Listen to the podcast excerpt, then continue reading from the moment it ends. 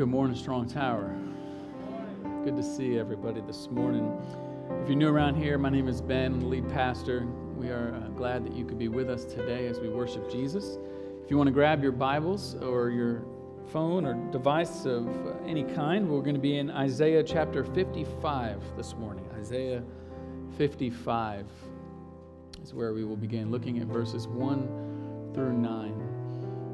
And as you turn there, I just want to encourage you if, if you haven't had a chance yet and you're looking to come to the new members class in two weeks, please let us know so we can start planning for how many folks are going to be there. I know a few of you have told me you're interested and, and need to let us know RSVP so we know for food and childcare and that kind of thing, okay?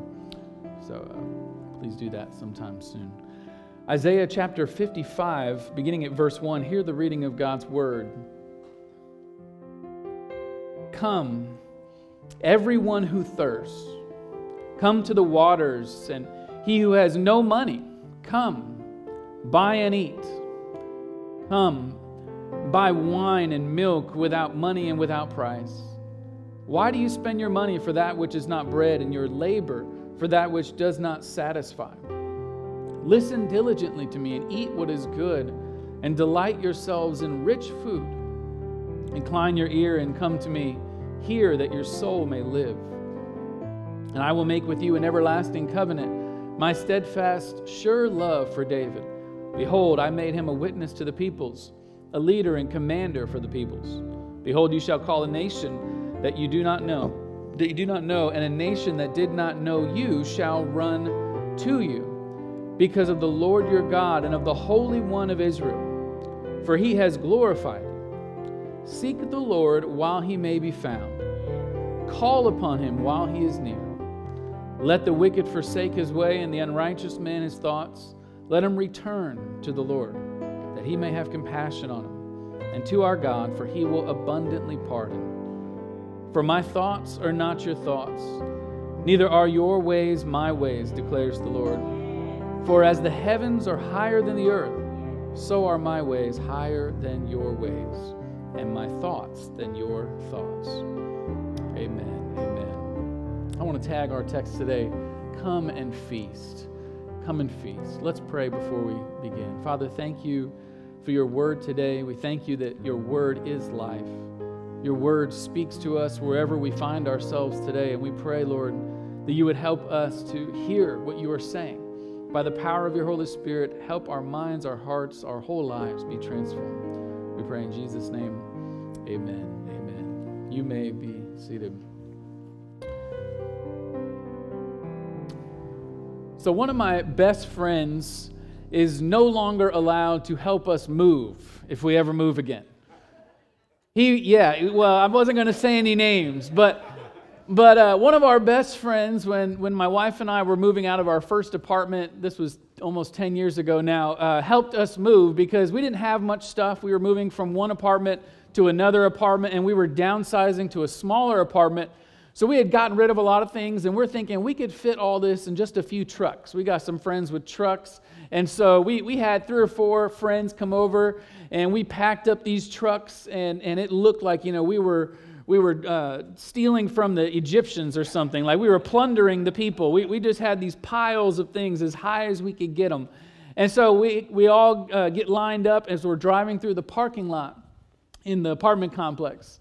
And the apartment complex we lived in has this kind of steep hill coming out of the parking lot into the exit area. And uh, I'm, I'm in one of the trucks driving, and our friend is in the truck in front of me and I'm watching time slow down where I could almost see the future, it was going so slow. Right? You're, you're watching, and, and this pile of stuff in the back of the truck is topped by our table, our dining room table. And as he goes up the slope, the table begins to fall, slide slowly, slowly until it picks up speed. And then I realize what's happening. It's, it's coming out of the truck. And so it, it falls right out of the truck, right onto the ground, and right in front of us just snaps in two. Like just snaps right in just two clean pieces. And I mean, honestly, it was kind of funny and shocking. I didn't know what to think. I'm like, the table just fell out of the truck and literally snapped in front of us. And so he jumps out, he's panicking. He's like, I'm so sorry, I'm so sorry. And I'm like, it's not a big deal, we'll, we'll figure it out. And, and we go, we, we kind of move it off to the side, and, and we come back for it later. But we go to the apartment with this load of stuff, and we get stuff in there, and he says, Look, I, I did you a favor. There's no room for a table. we, we can just take it right to the trash can right now because you don't even have room. And he's right. Our apartment was so small, there was no room for a table. And so for two years, we had no table. Two years, nowhere to eat. And it, it, was strange, and I didn't anticipate how much it would really change our relationships. I didn't anticipate how much it would change because there's so much that happens around the table that you take for granted. I mean, food really connects us, doesn't it? I mean, whatever your table looks like, or wherever your table is, or if you have a table, maybe you're like us, you didn't have enough space for a table, but food brings people together. And when you get around the table, you start having conversations where somebody who may have been a stranger now becomes a friend. And you have conversations that maybe change your life and change your perspective and you, you listen to people's stories and you work out conflicts and you talk about the mundane things of life and, and you have you know maybe confrontations around your table or you have things that happen that, that are traumatic experiences whatever it may be you have things that you remember around the table. And who you invite to the table says a lot about your life it says a lot about who you are and what you value and who gets to share their stories in your life and who you want to share your stories with. And so, as we come to this text, we're, we're listening to God tell his people, This is who comes to my table. This is who gets to do life with me. This, this is the person who, who gets to share these intimate moments and conversations. And as we look at this text, it's a very simple but powerful text to talk about who's at God's table. Who does he invite? And so we, we've been walking through the, the what you might call the gospel of Isaiah, right? The, the book of Isaiah, the prophecy of Isaiah was so full of these images of Jesus. People have called it the Old Testament gospel. Like there's so much that gets unpacked. And as we've been walking through this book, it's been so rich for me and, and hopefully for you. But we've been talking about these different sections in the book. And chapters 1 through 39 uh, are kind of this warning where God is saying, hey, here's what's going on. Here's what I see wrong in, in my people, and I want you to come back to me. And if you don't, there's going to be judgment. And of course, they, they don't come back to God in time, and so they go into exile. And chapters 40 through 55 are now this change in tone where you have comfort for those who are in exile, comfort for those who are struggling. And then 56 to 66 is looking ahead to the future, and it's saying, This is what it's going to be like when I restore and I renew and I bring new life. Right? So those are the major sections, and now we're in chapter 55 where he's closing out that second section. He's closing out this comfort, and he closes it with this invitation. He's saying, you, you were in exile, you were far from me, you were running from me, but now I've done everything to bring you back and now I invite you, come. And, and we get to see who God invites and how he invites them. So that's what I want to look at this morning. First, we need to look at how he calls us to come needy. Needy. If you're taking notes, the first point is to come needy. Look at verse 1 in this invitation, what he says. He says, Come, everyone who thirsts, come to the waters. And he who has no money, come, buy and eat. Come, buy wine and milk without money and without price. Why do you spend your money for that which is not bread, and your labor for that which was, does, does not satisfy? Listen diligently to me and eat what is good, and delight yourselves in rich food. I love that. He, he says it four times in just one verse Come. Four times in just one verse. Come, come, come, come. And, and, and the remarkable part isn't just the invitation, it's who he invites. Right? He's not inviting the wealthy or the powerful or the influential or those that have something to bring to the table. He literally says, I want the people with no money. The people with no food, nothing to bring to the table, I'm going to invite them to come, and, and they're not going to get some kind of donated free, like soup kitchen meal. I want to give them the best. I want to give them this luxurious feast. The, the kind of language that he's using there with rich food was, was the fatty foods. It was the kind of foods that poor people couldn't, couldn't afford. And, and so this was the kind of feast that a king would throw for his guests right? That, that's what he's describing here. He's saying, I want you to come and, and eat until you're satisfied, until you can't take anymore. You, you're you're going to come to the Thanksgiving feast, is, is what he's describing. I want you to come. Come with nothing. Jesus uses this invite uh, language in his Beatitudes, actually. Listen to what he says uh, Blessed are the poor in spirit, for theirs is the kingdom of heaven. Blessed are those who hunger and thirst for righteousness, for they shall be satisfied. Right? God is inviting them. Jesus is using this language of Isaiah to say, I want you to come eat with me. But notice what he says. He says, I want you to buy, or I want you to come and buy. He doesn't, he doesn't get rid of the language of purchasing, but he says, I want you to come and you don't bring the meal or you don't bring the, the payment. You bring your poverty, and I'll bring the payment. So he's saying that even though this is going to be a meal that, that doesn't cost you anything, you're, you're still coming with, with basically everything paid for, but, but now you get to go through the process of, of buying and selling because now you, you have this abundance of resources because I've paid all the bill.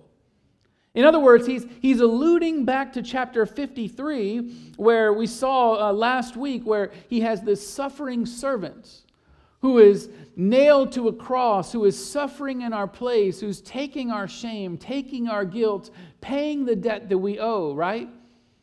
He's saying now in chapter 55, since it's all been paid, you can come and buy with no money.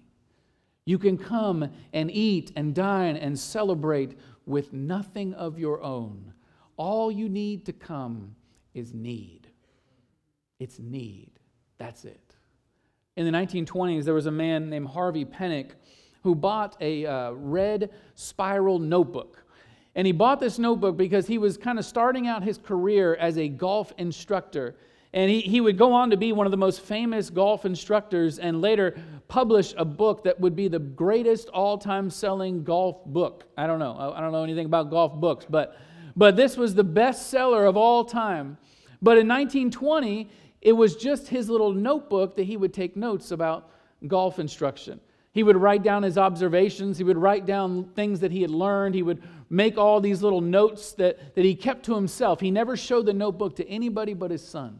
Not a single person knew it existed. Until 1991, when he was 90 years old, he thought, you know what? Maybe someone else could benefit from this. I'm, I'm going to see if I can get it published. And so he gives it to a friend who works for a publishing company. And, and the friend read it over and he said, You know what? This is brilliant. This would sell a lot. Let me take it back to my company and see what they think. And so he left it with him and uh, he takes it to the company. They think this is a great idea. And so he goes back to Harvey's house, and Harvey's not home, but he leaves the message with his wife. He says that the publisher is interested to give you an offer uh, if, if you'll have an advance of $90,000. And, you know, his wife didn't understand what that meant, but she'll take the, the message to him. And so when he gets home, she told him. And then a couple days later, they met together again with the, with the guy from the publishing company. And he could tell that Harvey was a little uneasy. He could tell that he was stressed and, and worried. And he said, So what, what's going on? What, why are you acting like this? And he said, Well, I just got to be honest with you, sir. You know, this, this whole thing sounds interesting, but, but I'm, I'm 90 years old. I got a lot of medical bills, and, and there's things going on in our family. I just can't afford to give you $90,000 to publish this book. and the guy, he laughed and he smiled. He said, No, no, no, Harvey. You've got it backwards. We give you $90,000. And he just lost it because he had confused the giving and the receiving. You catch that? He, he, had, he, he, had, he had flipped it where he thought he was the one that had to give so that he could receive. And, and they were saying, no, no, no, we're going to give you the $90,000 advance. And, and, and this is what happens when grace really comes into our head. Like, you realize how confusing it really is. You realize how confusing it is when God says, I want you to only receive, and you hear, oh, I, I got to achieve something. When God says to you, I, have already done everything you need, and you hear, I, I got to do a little bit more. It, it's just confusing, isn't it? I mean, it's confusing. It's even disturbing. It's disorienting because grace begins with this sense that God is, is breaking into whatever you lack. He's breaking into your mess, your poverty, everything that you don't have, and He's saying, I've done it all. And listen, if, if you don't think grace is confusing, it's probably not grace.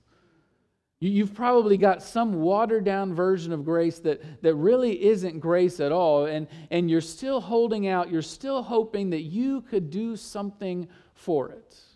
Because true grace really makes you confused. It, it gets you to the point where you're like, how in the world would he invite me? How, how do I get a place at God's table? I know I shouldn't be there. I know there's no reason that I, I, should have a place at the table. And it's not confusing because of the giver, right? It's not confusing because God is ungracious. It's confusing because of the receiver. That you look at your life and you think, there's no way that I should be in this place. There's no way. You must have the wrong person. You must have the wrong woman, the wrong man. You can't possibly be inviting me. That should be the response. See, grace is only for those who know they don't deserve it. And St. Augustine said it this way He said, For those who would come to know God, humility is the first thing, humility is the second, and humility is the third. Right? Because, because the first move of the gospel is God is coming from heaven to earth to pursue us in our sin. And yet, God is not saying, I'm doing that by myself, but I'm calling you into that same move. The second move of the gospel is us then coming down out of our pride, out of our arrogance, into this humble place where you realize, I don't deserve anything. I don't deserve a seat anywhere. I, I don't understand how I could be there, but yet grace found me. Grace found you when you were strung out. Grace found you when you were dull and dead. Grace found you when you were proud and arrogant. Grace found you, and all you need to be found is need. That's it. You don't need anything else but your need. You need nothing but the poverty of your sin and the shame of the thirst of your soul. You, you need nothing. And then he says, Come. But the offer to come for the needy, the broken, the the poor, the outcast, the marginalized. It doesn't last forever. And this is the second point that I want to look at is to come quickly. Look at verse 6. He says, Seek the Lord while he may be found. Call upon him while he is near. Let the wicked forsake his way and the unrighteous man his thoughts. Let him return to the Lord, that he may have compassion on him, and to our God, for he will abundantly pardon right? God's invitation is, is too good to refuse, but it's also too urgent to wait. It's too urgent to wait. He's saying, look, look, he says, seek him while he may be found. Call upon him while he is near. The language is implying that it won't always be that way. It, it, it isn't going to be that God is always near, that God is always available. He is now. He's, he's extending his offer He's saying, at any time, you can come, you can be with me. I've set the table, I've paid the debt, I've done it all for you, but it's not always going to be this way. There's going to come a time where you do not have this offer. Listen, this is so close to the heart of God. This is actually among the final words that God gives in the Bible in Revelation 22. It's really alluding back to Isaiah 55. It says, And let the one who hears say, Come. And let the one who is thirsty come. Let the one who desires to take the water of life without price come. This call to come is a call to repentance. You might ask, well, what, what is repentance? Isaiah gives us both sides of repentance here. He, he says it's both forsaking and returning. So, in the negative sense, repentance is forsaking your sin and turning away from sin, right? But in a positive sense, it's turning towards God and, and returning towards Him. So, so you're leaving behind, but you're moving towards something else. There's these two moves that happen in repentance, and God is saying, I want you to come to me by leaving behind the things that you've been feasting on. The things that He says you've been wasting your money on. You, you've been trying to eat and satisfy yourself, and it's never satisfied. So leave that table and come to my table. Forsake that and come to me. This is what it means to repent. And what He's saying is, the right time for repentance is always now. It's always now. You see this in the ministry of Jesus, right? When Jesus is uh, meeting with Zacchaeus, the, the, the character that, you know, if you go to Sunday school, you know all about Zacchaeus. You probably know the, the song. I, I didn't grow up in Sunday school, but they tell me there's a song about Zacchaeus where he's a wee little man, right? And, and this is Zacchaeus, but in, in the Bible, Zacchaeus was, was a hated man. Zacchaeus was the chief tax collector. No one wanted to be Zacchaeus' friend. No one wanted anything to do with Zacchaeus. They wanted to get rid of him because he was stealing from his own people and all kinds of corruption. And so here's Zacchaeus all by himself. You know, he's got everything. He's got money and power and this, this status, but he has no peace, no joy. And he hears about Jesus. And he, he feels like, you know, there's got to be something that, that this man has. And so he wants to get a look at, at Jesus. He wants to see Jesus. And so he goes where he knows Jesus is going to be as he's coming through Jericho and the crowds are pressing in. And there's so many people. And because he's short, he can't see. And so as the story goes, he climbs the tree.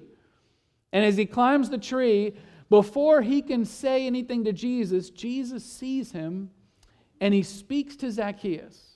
He calls out his name and he says this He says, Zacchaeus, I'm coming to your house today.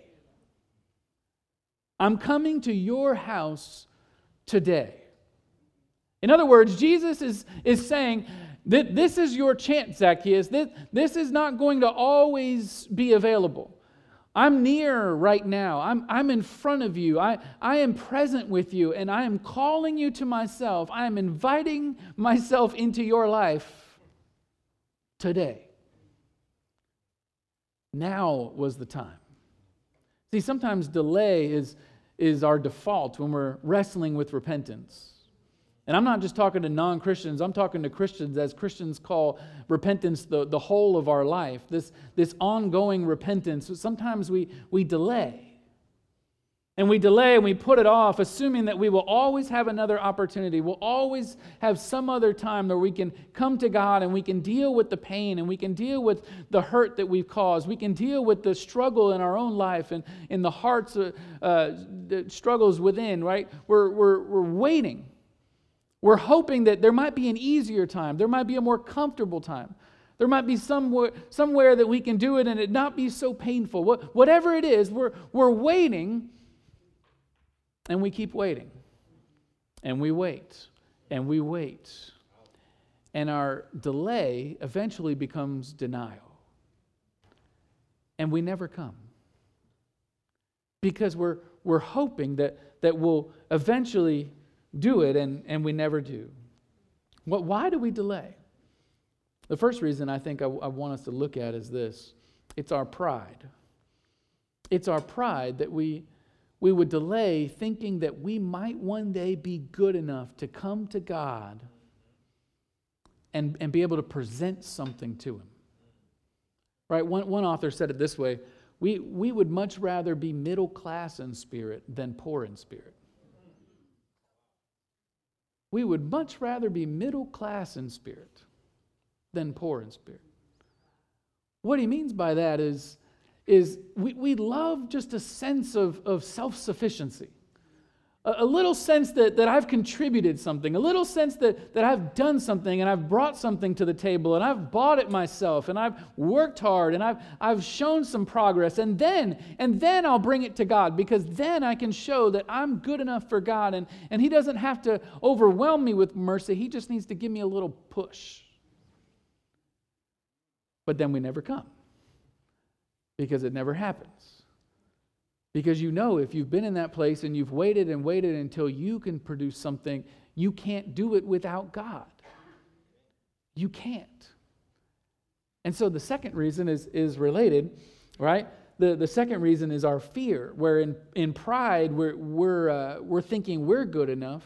In fear, we don't believe God is good enough. We don't believe God is good enough. Can, can He really be gracious to me in my sin?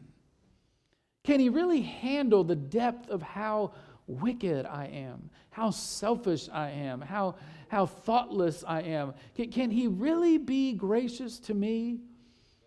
Because everybody else in my life, when, when, I share what's really going on and what I'm struggling with, when I'm vulnerable with them, it, it doesn't seem like, like they're receiving me, but they're rejecting me. And maybe God is just like them.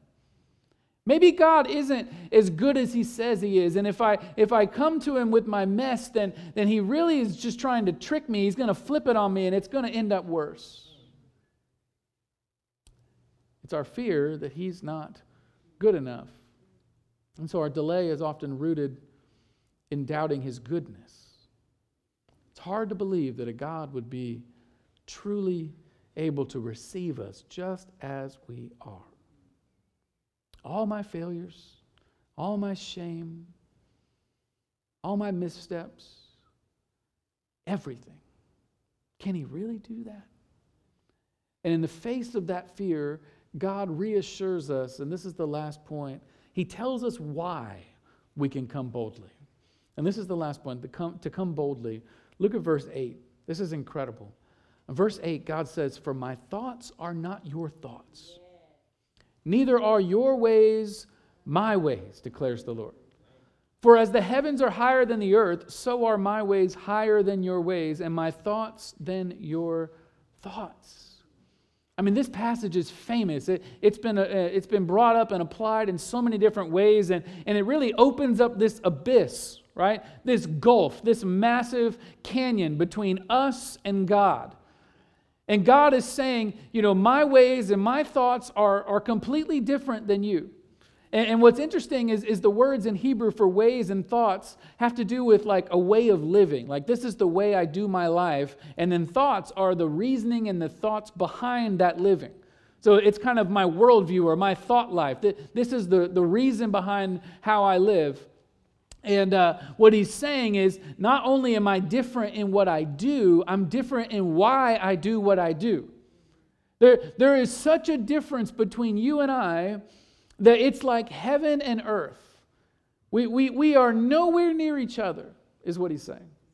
I am holy in every way, but remember the context. This is incredible to me. I, I was just meditating on this this week because this, this passage is so famous and it gets, it gets applied to many different areas and, and many different things about God, rightly so right? God's plan is, is different than ours. His power is different than ours. He, he's different than us in so many different ways. But here, in this context, what he's saying, he's, he's saying, I am specifically, uniquely different than you in my grace. My grace. In other words, other people might shame you, but not me.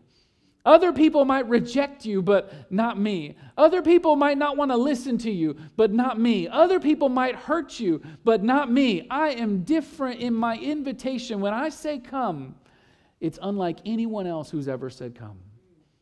I am unlike anyone else. The gulf between God and us is His grace. It's His grace. There was a man named Bobby Moore who was the captain of England's soccer team in the 1966 World Cup. And uh, it was the epic battle between England and, and Germany, and, and uh, England ended up winning at the end. And it was the first time England had ever won the World Cup, and the last time in 1966. And so Bobby Moore kind of went down in history as this epic hero of England's soccer history because he was the captain of the team, of the only team who's ever won the World Cup. And so that day, you know, he felt like this, this person who was elevated above everybody. It was the peak of his career, it was the highest achievement. The crowd is cheering at the end of the game. They're chanting his name, Bobby, Bobby. Everyone's so excited. And then the whole team walks up the stadium, these stairs, to go get the trophy that they had, they had won. And as he's walking up the stairs, hearing all the cheering, he's feeling good about himself. Everything is amazing until he turns the corner and he sees who's holding the trophy. It was Queen Elizabeth. And as he sees her holding the trophy, he immediately becomes self aware and not of all of his accomplishments, not of the great achievement that he had, not of being cheered for by the stands. He becomes aware of how dirty he is. He, he immediately begins to wipe his hands of all the mud that's on his hands. He's covered in mud because it was raining in the game. And he wipes it on his shirt, but his shirt's just as dirty as his hands. So it's not working. Nothing's working. And then he looks down at his clothes and everything's stained. And then he smells himself and he reeks of sweat. And he's about to meet the queen. And he begins to panic. He can't do anything quick enough. She's right in front of him, and he just realizes, I can't do anything about it. But why did he have that instinct? What, why did he immediately turn the corner, see her, and think, I'm filthy? It's because the way of the world, listen, the way of the world is you clean up and then you come. But the way of God is you come and then I clean you up. That, that's what he's saying. He's saying, My way is completely different than your way. I want you to come and then I clean you. His ways are not our ways. His ways are shown by Jesus and the way of the cross. The way of the cross goes up by going down. It was a way of gaining by losing. It was a way of living by dying. It was a way of honor by shame. It was a way of comfort by suffering. It was a way of power through weakness. It was a way of acceptance by rejection. It was a way of cleaning by staining. I mean, think of that. As Paul said, for the word of the cross is folly to those who are perishing, but to us who are being saved, it's the power of God. Because no one but God would choose a cross, no one but God would choose weakness. No one but God would choose death. No one but God, because only He is God. His ways are not our ways, and now because His ways are not our ways, His thoughts become not our thoughts, right? Because Jesus chose the way of the cross, because He chose to take our place, dying for our sin, rising for our salvation, now the Father's thoughts toward us are not our thoughts. We might have thoughts of despair, but not God. We might have thoughts of shame, but not God. We might have thoughts of doubt, but not God. In the righteousness of Christ, those who put their faith in Him, He says, I think about you differently. My thoughts towards you are not what you think about yourself. They're not what other people think about you. My thoughts are in Christ perfect joy, perfect favor, his thoughts towards us are, are nothing but His grace, His love, His kindness, His delight. Because the gulf between us and God has been met in His grace. In His grace. And now He calls us to come. To come. And so God invites us to this feast, and the question still remains will you come? Will you come? Whether you call yourself a Christian or you call yourself uh, someone who's, who's wrestling with that and thinking through what do I believe and where do I stand with God, the, the call is the same. The call is always to come. Come feast. Come eat something that satisfies. Come, come be in my presence. Come rejoice in my grace. But you can come now. You can come quickly. You can come boldly, but it won't always be there. There will come a day when you can't when you can't. And so seek the Lord while he may be found, is what he's calling. Seek him while the table is set. Seek him while he's, he's already paid for everything and invites you to just feast. Let's go to him together. Heavenly Father, thank you for your, your offer, your offer that is so surprising, disorienting, even disturbing that you would invite us to your table. Because the kind of people that you invite to the table are not the people who are worthy but unworthy. The kind of people you invite to the table are not the people who can offer something, who can make a difference, who can change the world, but the people you offer to the table are the people who couldn't even change themselves. People like us, people who are broken and needy, poor and thirsty, dead in our sin and trespasses. And yet you call us. So we're so grateful today, Lord, for just that simple invitation. And Lord, I pray for all of us, wherever we find ourselves spiritually today, as we think through our own lives and where, where we're wrestling and where our hearts are, I pray, Lord, that we would turn towards you, that we would turn away, forsake whatever it is that we've been living our life towards, and make our way to your feast. Pray in Jesus' name. Amen.